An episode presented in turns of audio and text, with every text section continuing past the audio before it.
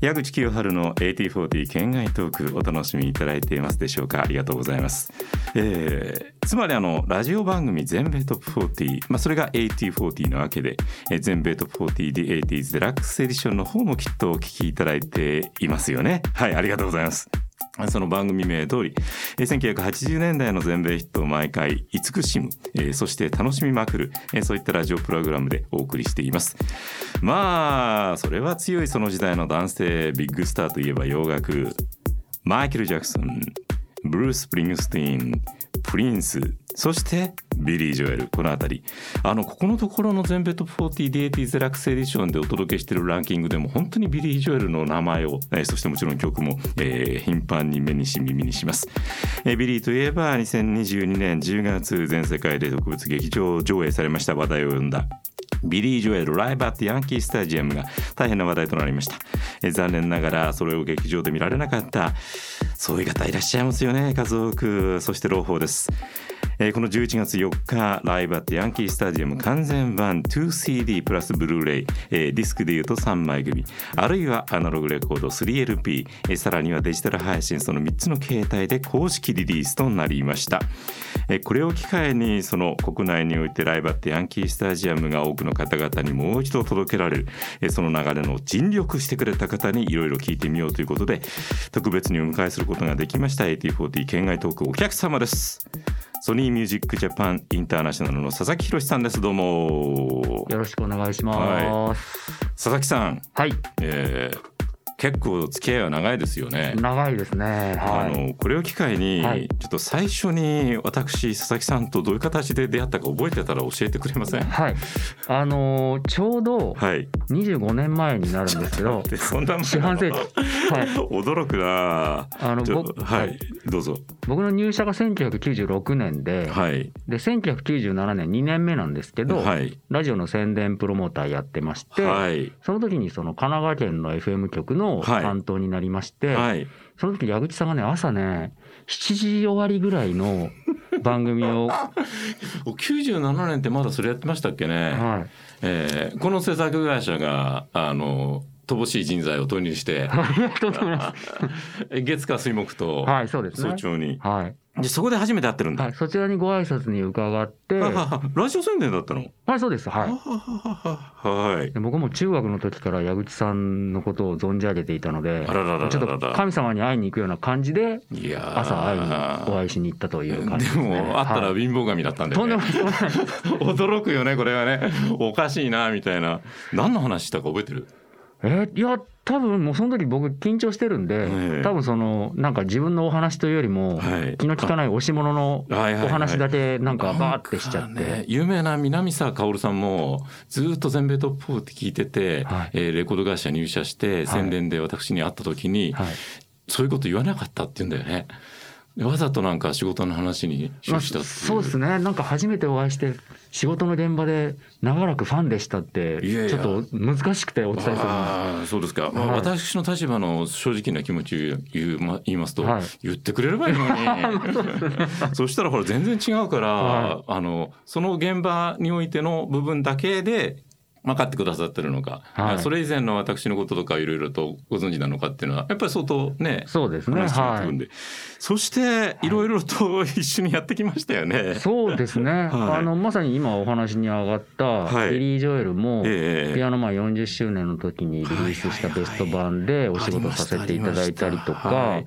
あとちょっと多分後ほどその話もなるかもしれないですけど、僕のちょっと今ライフワーク的にやってます、はい、ジャパニーズシングルコレクションっていうシリーズがあるんですけど、はい、この人なんですよ、今やいろんな会社からパクられまくってる企画の発案であり実行者、そしてそれが実績を築いたがゆえに、はい、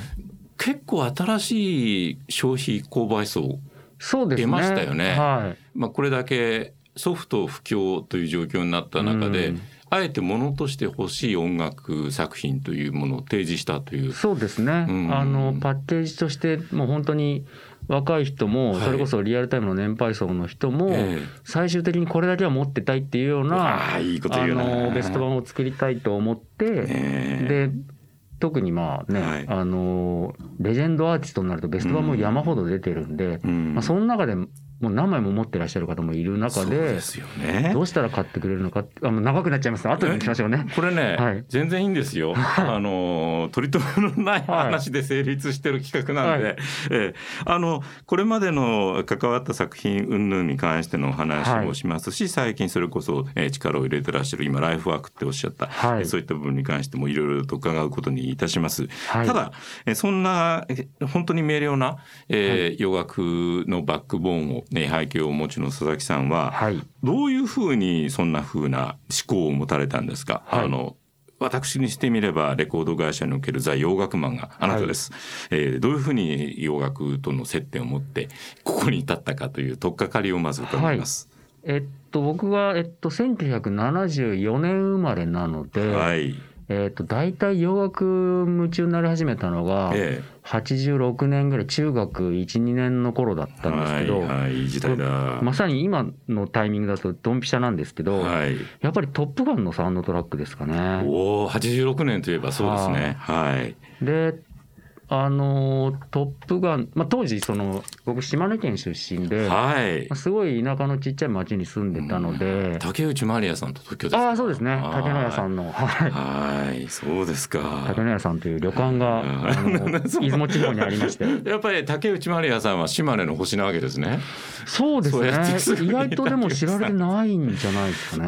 ね。私も通り一遍の部分ではそこまでの知識は得なかったと思いますけど、なんかでお会いした時にそんな話を伺っていて、はい、そうですね、はい、ただまあそういうとやっぱり中央文化的な点でいうと洋楽そんなに周りでこう、みんなガンガン聴いていていえいえってやってたってわけでもない、はいはい、やっぱり中学時代で、まあ、今と比べると全然感受性も豊かなんだったと思うんですけど、86年ぐらいの時のね、はい、中学生なら、はい、それでまあ世の中もテレビとかからいろんなこう華やかな情報が流れてくるんですけど、はい、地元はやっぱり本当に何もなくて、うん、でその中でこう生活してると、まあ、部活とかには夢中だったとはいえ、はい、何やってらしたんですか。僕ね、陸上部やってました。あ、なるほど、はい、長距離はやってたんですけど。長距離か、山の中。じゃあ粘り強さをそこで培い。そうかもしれないそうだった、はい、でやっぱ何にもないので、うん、すごくやっぱりこう中学生的には将来への閉塞感を感じてたんですけど。あ、なるほど。でもまあ洋楽にそういった形で巡り合ったことによってかなり人生変わりました。そうですね、はいはい、その中でやっぱりもういわゆるハリウッド映画と洋楽だけがなんか自分が世界につながっている扉だと思っていたんですね、はい、出ましたね。だけどこの時点で全米トップ40ってそう簡単に聞けないんじゃないですか。そうですね、はい、はい、どうしたんですか。その時は、はい、これちょっと別の番組になるんですけど、全然構わないですよ。1ヶ月遅れぐらいで、はい、小林克也さんのベストヒット USA が放送されていて、はいはい、朝日系列でね、はいはい、でそれを見ながら毎回これが買うべきって思うアーティストの曲をメモをしていって、はい、買ったものからこう線を引いていくみたいな、はい、いいな、胸が熱くなる話だな、はい、でただお金がそんななかったので、はい、世の常ですね、はい、しかもまだ消費税導入前で、はい、アルバムも多分3500、600円ぐらいそんなにしてたっけ、はい、なのできついな、はい、なので好きなアーティストのシングル版ですね、いわゆる700円の7インチドーナツ版シングルを買って、はい、うん、それを父親のステレオセットの前に座って、はい、とにかく聞くと、はい、でそれを裏返して、はい、矢口さんの書かれた原稿などを読みながら、はい、86年か、はい、シングル版のライナー結構書いてましたね。そうですね、あと、はい、覚えてるのは僕が中3の時に買って大好きだった、はい、カナダのカッティングクルーっていうバンドのライナーを矢口さんが書かれていて、はい、その当時本当にね、将来洋楽のライターになりたいと思ってました。カッティングクルーのデビュー作は非常によく覚えてて、はい、そうですね、確かね、藤田さんっていう当時東芝 EMI にいた、そして後に ABEX なんかで偉くなって、はい、若くして残念ながら世を去った、はい、その彼が、森俊一郎さんの下で、バージン関係のディレクターになった時に、12月の終わりぐらいに電話してきて、はいはい、カッティングクルーっていうバンドの解説を書いてくださいって言われて、はい、だって年末だよって言って、年明けでいいですって、俺年末と年始原稿書くのっていうねそういう不思議な微妙な感情を抱いたのを大変よく覚えていて、はい、ただその時点でああなるとは思ってなかった。愛に抱かれてるね。ああそうですね、1年ありましたからね。その時点ではイギリスのバージン傘下のサーカっていうレベルの、はい、まあまあ新しい、はい、ただキャリアはある。今カナダのって言ったけど、それはメンバーの出身がカナダでドライバーっていうバンドをやってて、でカッテンクルーになって世界的に成功して、でも藤田さん正しかったのはあのドラマティックな曲に愛に抱かれた夜っていうメロドラマみたいな日本タイトルをつけて、ラジオのちゃんとエアプレーに結びつけて、でもそれが島根の佐々木少年のところに行ったんだ。やっぱりその当時まだ歌詞とかもそんなに商品買って見るまで分かんないんですけど、はい、やっぱあの当時の洋楽僕はすごい好きだったのは、はい、歌詞も分からないけど、サウンドとメロディーとリズムと、はい、それをこう聞くだけで、はい、頭にその映像が浮かぶというか、あー、なるほど。なのでその刺激が少なかった、はい、田舎の中学生にとってはそこ強調しますね。映画もトップガンですら、はい、劇場に来なかったんですよ。だからいつもサントラだけ先に買って、はい、サントラを聴きながら、脳内で映像を想像するっていう、はい、あ、すごいね、妄想リスニングをしてました。だからこの配信プログラムを聴きのあなた、はい、周りの状況がどうであろうとそれを逆手にとって別の部分に関してすごく意味のあることに転換することは可能であり、そうするかしないかはあなた自身の多分テーマであり、そうできるかどうかは運なんですよね。ここにトップガンという作品がもし巡り合ってなかったら、はい、そっちの方向に佐々木さん行ってないですもんね、おそらく。そうですね、はい、でしかも巡り巡って2022年、はい、またトップガンがこんなことになる、大変マーベリックな、はい、状況になってしまったという。そうか、あれって佐々木さん担当なんだっけ。あ、僕担当、はい、でしょ。だから中学生がトップガンを担当することになるわけです、将来、はいはい、今回本当にその、まあ、トップガンのサントラを聞いて、はい、そこから初めて、はい、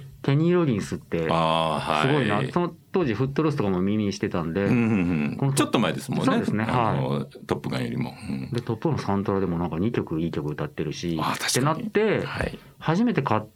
いわゆる単体アーティストの LP がケニー・ロギンスだったと思います、はいはい、ケニー・ロギンスの何買ったの？その時初めて買ったのは、はい、ヒューマンボイス、ボックスヒューマンなっていうアルバムで、絵画みたいなジャケット。あ、そうですね、はい、はい、いいところにもう成熟したね。そうですね、ケニー・ロギンスを本当に、ね、知ったわけですね、はい、そこで。その前に何枚も買ってたシングルで記憶に残ったものって何かあります？それこそ映画好きだったんで、ネバーエンディングストーリーの主題歌のドーナツ版であるとか、はい、あれ売れましたからね、日本で、はいはい、あと何買ったかな、ほとんど映画のサントラだったと思うんですけど、ね、まあじゃあそういった形で本当に洋楽との関わりというか、はい、親しみみたいなものが増えていって、はい、でもこの時点でまだ全米トップ40聞いてないじゃないですか、はい、どうやったんですか？ちょっと心配になってきたんですけど、はい、中学の時から私のラジオ聞いてたってさっきおっしゃったが嘘？ラジオ聞いてたっていうんではなくて、はい、原稿を知っていたと、はいはいはい、じゃあ私の解釈違いですね、はいはい、なるほど。そうなんです。ラジオもですね、はい、例えばオールナイトニッポンとかも世の中で流行ってるらしいって言うんですけど、はい、夜つけても、はい、朝鮮語しか聞こえないんですよね。ああ、渾身するんだよね、はい、ラジオがね、はい、そうか。その話を聞くとやっぱりいかにこれが語弊があったらごめんなさいね、中央の華やかな文化と、はい、やっぱり相当距離は、はい、置かざるを得ない、まあ、言ってみれば思春期だったわけですね、はい、そんな佐々木さんが、大きな希望を抱いて東京の方にいらっしゃるのはどういうタイミングだったんですか？もう本当に、就職活動の時初めて来ましたね。あ、そうですか。そして、ソニーミュージック、はい、CBS ソニーまだ僕が入った時は、はい、もうソニーミュージックグループってなってはいて、あ、なるほど、はい、僕はその中でエピックインターナショナルっていう、はい、エピックの、はいはいはい、それこそジョージ・マイケルとか、はい、R.E.O. スピードワゴンとかがいた、うん、はい、エピックの部門に入社したと、はい、だからエピックソニーはもうすでにソニー本体とあ、そうですね、一緒になっていたタイミング、はい、入社1900何年なんですか？96年です。あ、そうそう、さっき聞いた、はい、そして97年にラジオ宣伝で私と、はい、開講したと、はいはい、ようやく初めてお会いできたという、はい。いや、今回はここまでということになりますね。実はこの後も相当突っ込んだお話をいろいろと伺っています。次回の配信もぜひお聞き逃しのないように。このポッドキャストは公式のツイッターも展開しています。収録の模様などをアップしております。ぜひフォローをお願いいたします。矢口清春の AT40 県外トーク。